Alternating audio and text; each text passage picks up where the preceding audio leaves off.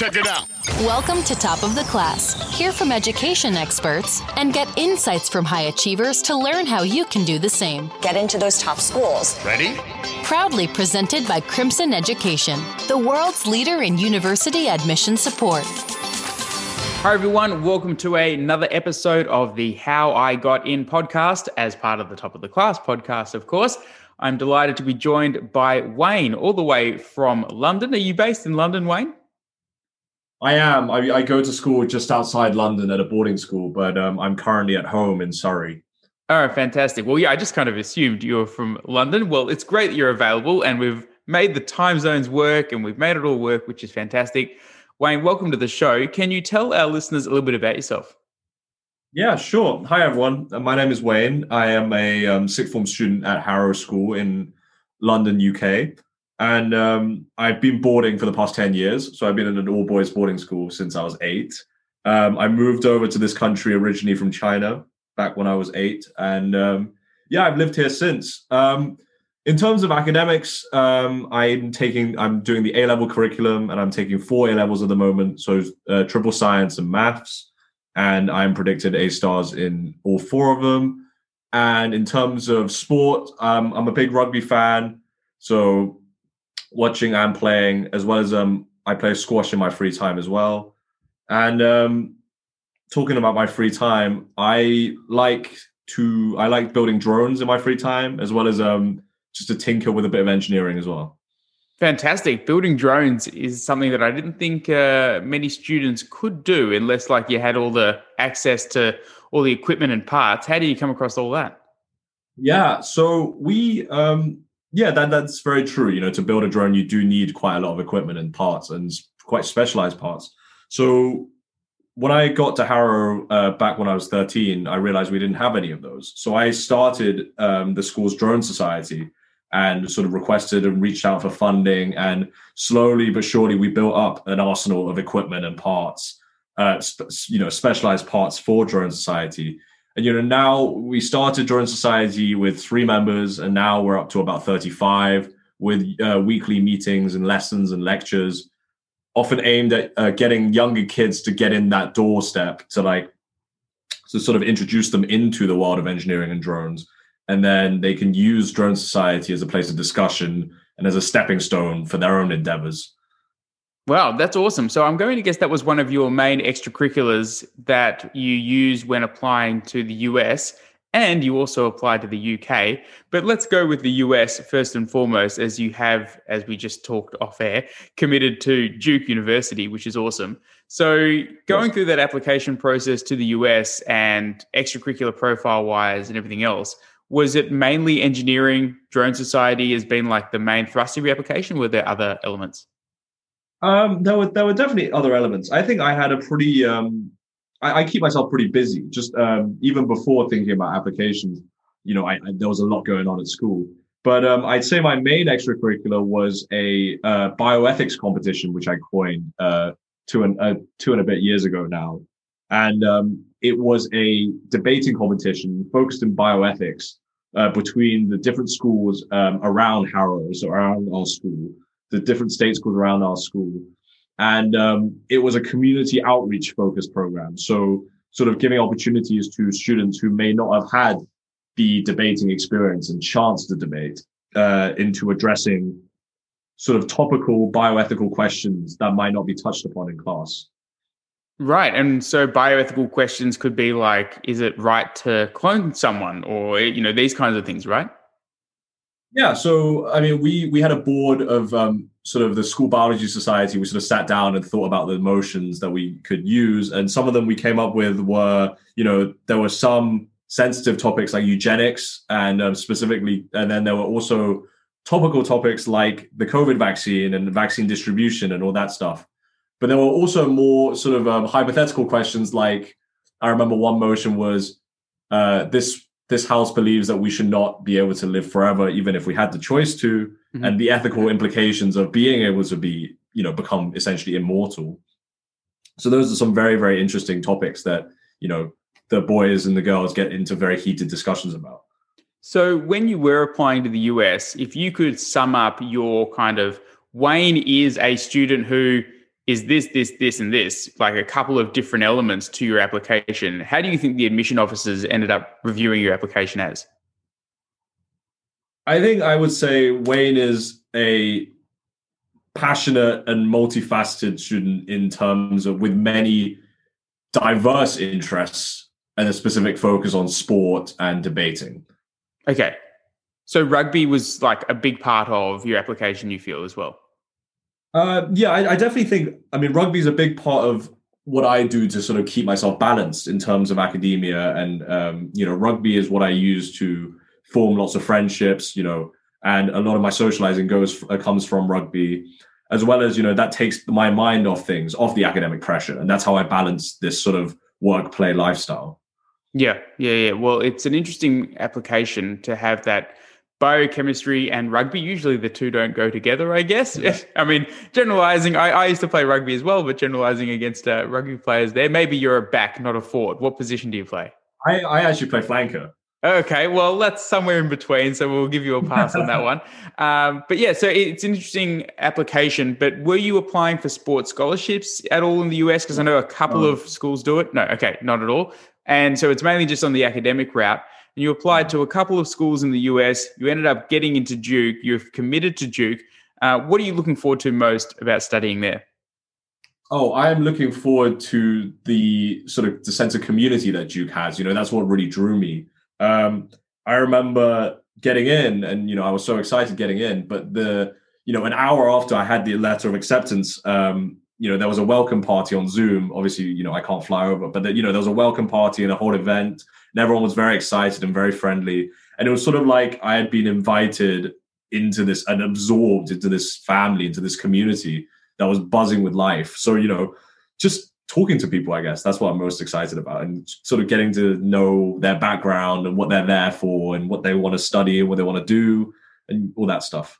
Yeah, is it a pretty usual path for students at Harrow to head to the US?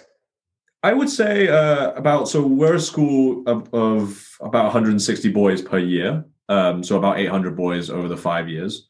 Um, and I would say about 50 of us head off each year to the US. That number is growing um, with our recent success in the US universities.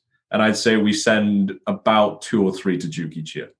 Okay, fantastic. So you've got a couple of mates there, but it's going to be uh, meeting a whole lot of new people from all around the world. I know there's a couple of students from Australia who have headed across to Duke, and it's a, a, really fantastic community. So I'm sure you'll you'll really love it there. But let's talk a little bit about your your essays as well, because obviously that's a, a crucial part and something that I've been discussing with other students on these calls is the idea that at these top universities, academics, extracurriculars are all pretty much across the board very strong. And at some point, it's the essay that starts differentiating candidates in, in a sense. So, what did you end up uh, writing on, and what was that brainstorming process like for you? I I think actually essays were probably the hardest part of my application. You know, the most difficult and the t- thing that I spent the most time on um, I had a difficult time brainstorming, and I was stuck between two I, two main ideas.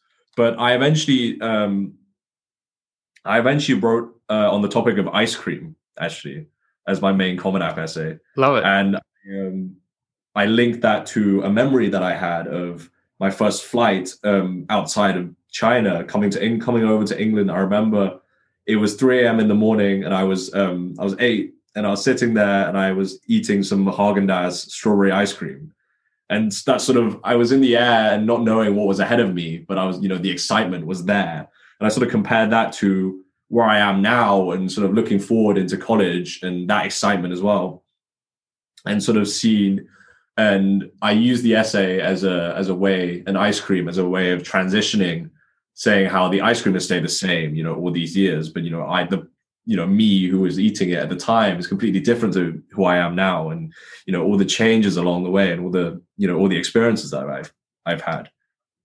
Wow, eh, that's such a interesting essay topic, and I can understand that it took a while to brainstorm to it because when I'm thinking about writing a personal essay, uh, it doesn't really jump out at me to take an essay topic that from when I was like eight years old. So when you're working with your Crimson strategist, did you need some convincing or did they need some convincing as to this being the right topic for you? I, I definitely needed some convincing. I um I think you know, I, I remember my first meeting with Chima, my uh, my essay strategist, um, my writing specialist. He, um, you know, he was asking me these things, trying to get to know me a little bit more, and asking these very sort of um, direct questions. Mm-hmm. Some, you know, things that I haven't really thought about, and things that I really needed to slow down and be like, "Whoa!" Like I need to think about this. And you know, like it did it did get pretty emotional the first time I talked about this stuff, and you know, because it was something that I had you know buried in the back of my mind, something I'd never really thought about, never really had time to think about. So I, I think I definitely needed some convincing to let myself speak out about this stuff and you know uh, sort of open up about my experiences because it wasn't you know it wasn't a smooth ride all the way from eight i, I came here with no english background mm-hmm. so you know speaking a single word of English. And then I was, you know, obviously straight into boarding school. So that transition process wasn't easy. Um, and it, it's not something that, you know, I, I go back to very often in my mind. So I, I it was definitely challenging, but um, I think it was overall very positive though, you know, my essay. Yeah, fantastic. I, I always find it fascinating for students who are writing a very personal essay topic with someone, right? Or like with the support or with the feedback of someone who I guess, you know, even though you've had a couple conversations, you essentially don't know all that well. Mm. So it's a bit of like a trust factor that this person yeah. is going to kind of hold these personal stories and treat them with respect because they mean a lot to you and hopefully they mean a lot to them as well. Uh, in terms of that kind of feedback, back and forth, draft, redraft type of scenario, what was that all like? Because for me, I always find that I'd be a little bit defensive uh, if I was telling my own story. Oh yeah, um, no, Chima was great at, drafts, redrafts. Um, I, I, think there was definitely quite a lot of changes in the first couple drafts. I think the, the main Common App essay went through nothing short of nine drafts, like wow. complete readings of this. You know, the main topic, the main idea stayed the same, but um, you know, it was a very, very rough. Let's say, you know, it was a very rough diamond the very start. You know, but um, you know, with these drafts and redrafts and his comments, and I'd make changes, and then you know, I'd sort of counter his comments. He'd query this, I would sort of answer it and sort of resolve his queries. And over time, you know, it became what it is now, and I'm proud of it. Yeah, fantastic. Which is, I guess, at the end of the day, if you can look at it and say that you're proud of it, then that's the main thing. So that was your Common App essay, but you also had to write a couple of your uh, supplementary essays as well, which I think is always an interesting opportunity for universities to get to know the candidates better did you come across any like curveball questions from any of the colleges that you applied to that you made that potentially made you think like this university is more for me because of the questions that they're asking? Uh, yeah, I definitely there were definitely uh, some curveballs. Um, I think mainly Duke's ones were relatively easy, actually. Well, relatively straightforward. Uh, there was only two, uh, one option, one compulsory one of why Duke, so that was quite straightforward. Yep. And then there were two compulsory, uh, optional ones, uh, of which I did one of share a perspective, um, share something that you that's changed your perspective. I think, and um, that that was quite straightforward as well. I think the most interesting one I had was uh, it was about it was the short response questions. So uh, I think Yale had the 30, 200 character ones mm-hmm. where it would ask you um, you had to teach like a course at Yale, what would your course be called and give details of your course and what would you teach? And Princeton had things like what brings you joy. And those, you know, uh, uh, on the surface, that that thing that looks quite easy, you know, watching Netflix or whatever. Like that, that looks yeah. quite a straightforward question. But when you really think about it, it, it becomes it becomes a lot more complicated. And then you start diving into it and you know you want to write a lot of things but you've only got about 50 words. So that that's definitely a um you know those were definitely challenging.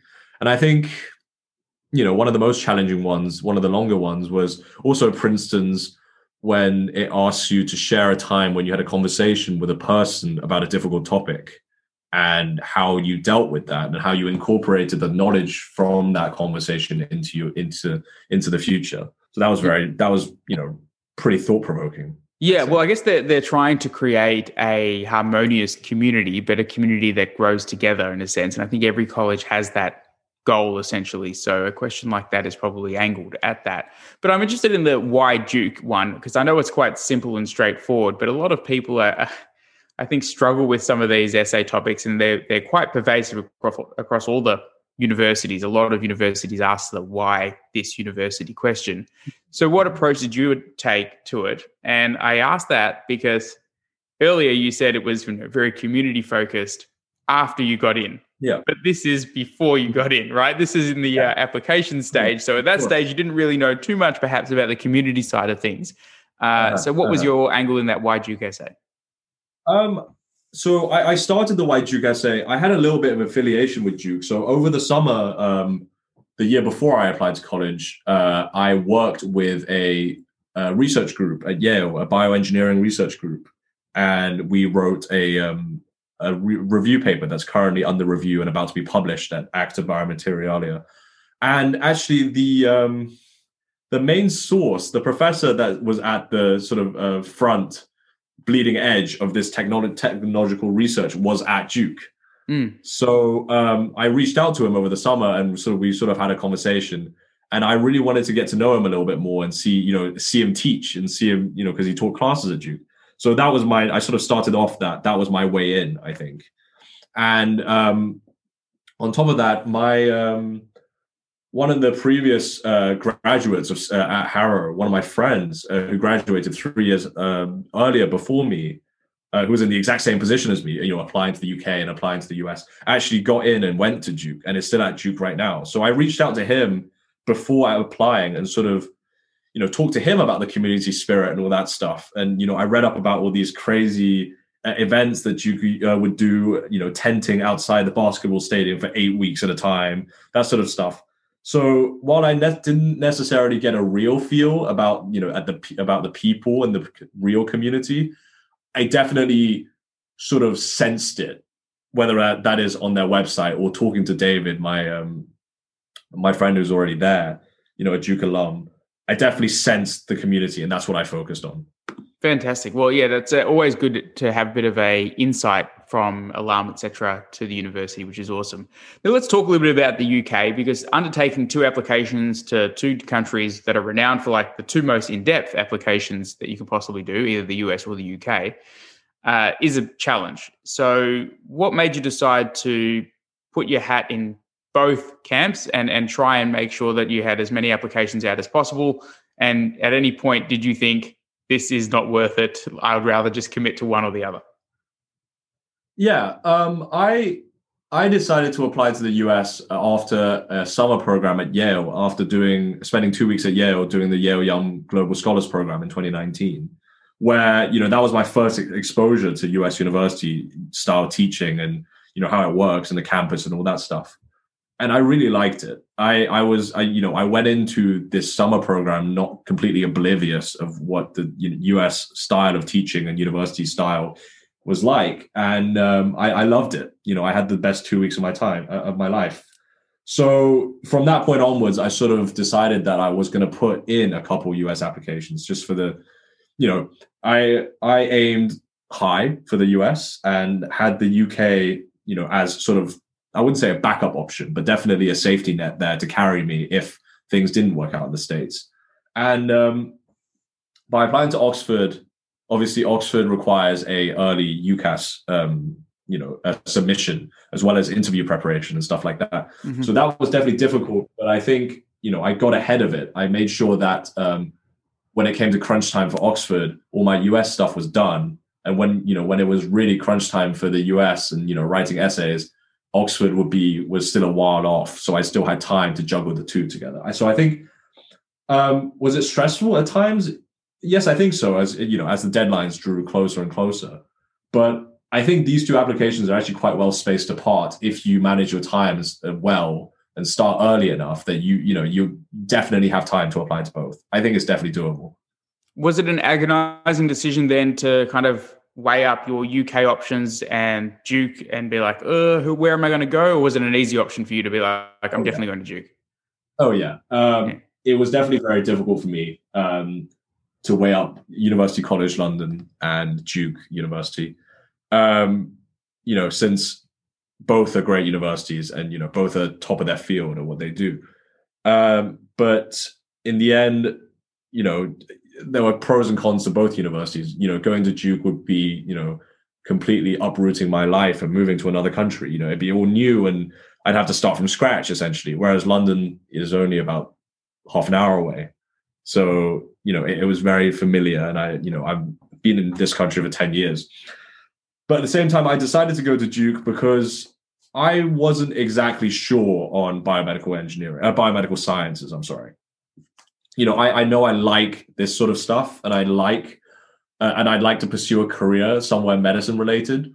Um, but Duke University sort of had gave me options, gave me options to try other things, and the potential to switch around, and the potential to be more flexible, I guess, and also with the opportunity to apply to med school. Whereas I wouldn't get that at UCL, I would have to apply for postgraduate medicine, which um, in the UK is very, very rare, whereas in the US it's very common. So that, right. that's I, what. Yeah, I, I love that you had that forward planning aspect. Like it's not just about your immediate undergrad; it's about what comes next potentially, and what are your chances on either side to make that happen and that swayed you towards Duke. So that, that's clever thinking. Did you end up discussing that with your strategist at all, or did you make the decision on your own? Uh, no, I I just I ended up discussing it with my parents quite extensively, talking to professors of both universities, and you know, uh, trying to figure out the logistical things and see see if going to Duke was even logistically possible with visas and fees and everything like that. But uh, no, we we made that decision sort of in house uh, on okay. our own it was quite a tight schedule as I was going back to school and everything. So yeah. Yeah, had, had to kind of scramble there a little bit, but I think you've made a very sound decision for sure. For students who are about to go through this application process, either the US or the UK, what advice would you give them based on your experiences? Start early, I think. And I think you should um, sort of do your research whenever you can. So, whenever you get a spare moment, even if it's 10 minutes, five minutes, just have a read of you know where you want to go, the programs you want to do, sort of the extracurriculars and the clubs and societies that each uh, university offers, and write your essays early. You know, start thinking about what you're going to write constantly. You never know when an idea is going to pop into your head. I remember um, I just finished work for Oxford uh, for prepping for an Oxford interview one night, and um, it was very late. It was about two a.m. I was just in the shower, and um, an idea popped in for one of the essays so I cut my shower short and jumped out of the shower and rushed back to write for another like an hour and a half. And you know, there it was. There was a draft of the essay. So I think you know having having that stuff constantly on your mind is is is good. I, I recommend that just because you never know when an idea is going to pop into your mind. And as with writing, I, I would say again, start early. Um, there is an awful lot to write for the US compared to the UK. And um, it sort of creeps up on you. You you think you have time, and suddenly you know you have like five essays to write in a week. And you know, I always think leave yourself a little bit of margin of error uh, with these things. But yeah, um, and one tip about writing is just write honestly. Um, you know, you know yourself best, and you know you can talk talk about yourself and write about yourself the best when you're telling the truth and you're really t- uh, talking about yourself as a character rather than making up facts or whatever. So, and and I think the the admissionist can definitely tell when you're being truthful, and even if it's you know something embarrassing or something not not so glamorous, I think they appreciate the honesty. Yeah, hundred percent, and I think it's uh, you know upon students to not fall into the trap of rehashing their you know highlights of their life or their resume or whatever it might be, and actually just speaking honestly to try and let the admission officers know like who you are really and not just like your achievements because the achievements have their moment in the application no doubt but the essay is the, the chance to really kind of bare your soul a little bit and and see if you're a good fit for the university but uh, you know that's some fantastic advice and wayne i'm wishing you all the best of luck when you go to duke thank you for giving us a bit of an insight into your academics although we didn't touch on the sat did you do that sat i took the act i, ACT. Uh, I took the uh, twice. I um, and it was Duke super scores, so I was super scored up to 34. This was right before, so I took the ACT very early as well, so right before the pandemic hit. So I was lucky enough to have a score and get that out the way before everything sort of shut down. Yeah, yeah, yeah. No, that's uh, that's a good tactic there for sure. Uh, particularly with COVID happening. Like that was the only way to go about it, really. Uh, yeah, but anyway, Wayne, it's been an absolute pleasure having you on the show and, and discussing all things applications to both the US and the UK. Wishing you all the best of luck in the US and enjoy the last couple of months there in the UK. Hopefully, things stay COVID normal as most as you know as much as possible. And uh, yeah, you get over there to Duke for some in-person classes, hopefully. Hopefully so. Thanks for listening to Top of the Class. Subscribe for future episodes. For show notes and to plan your best future, head to crimsoneducation.org.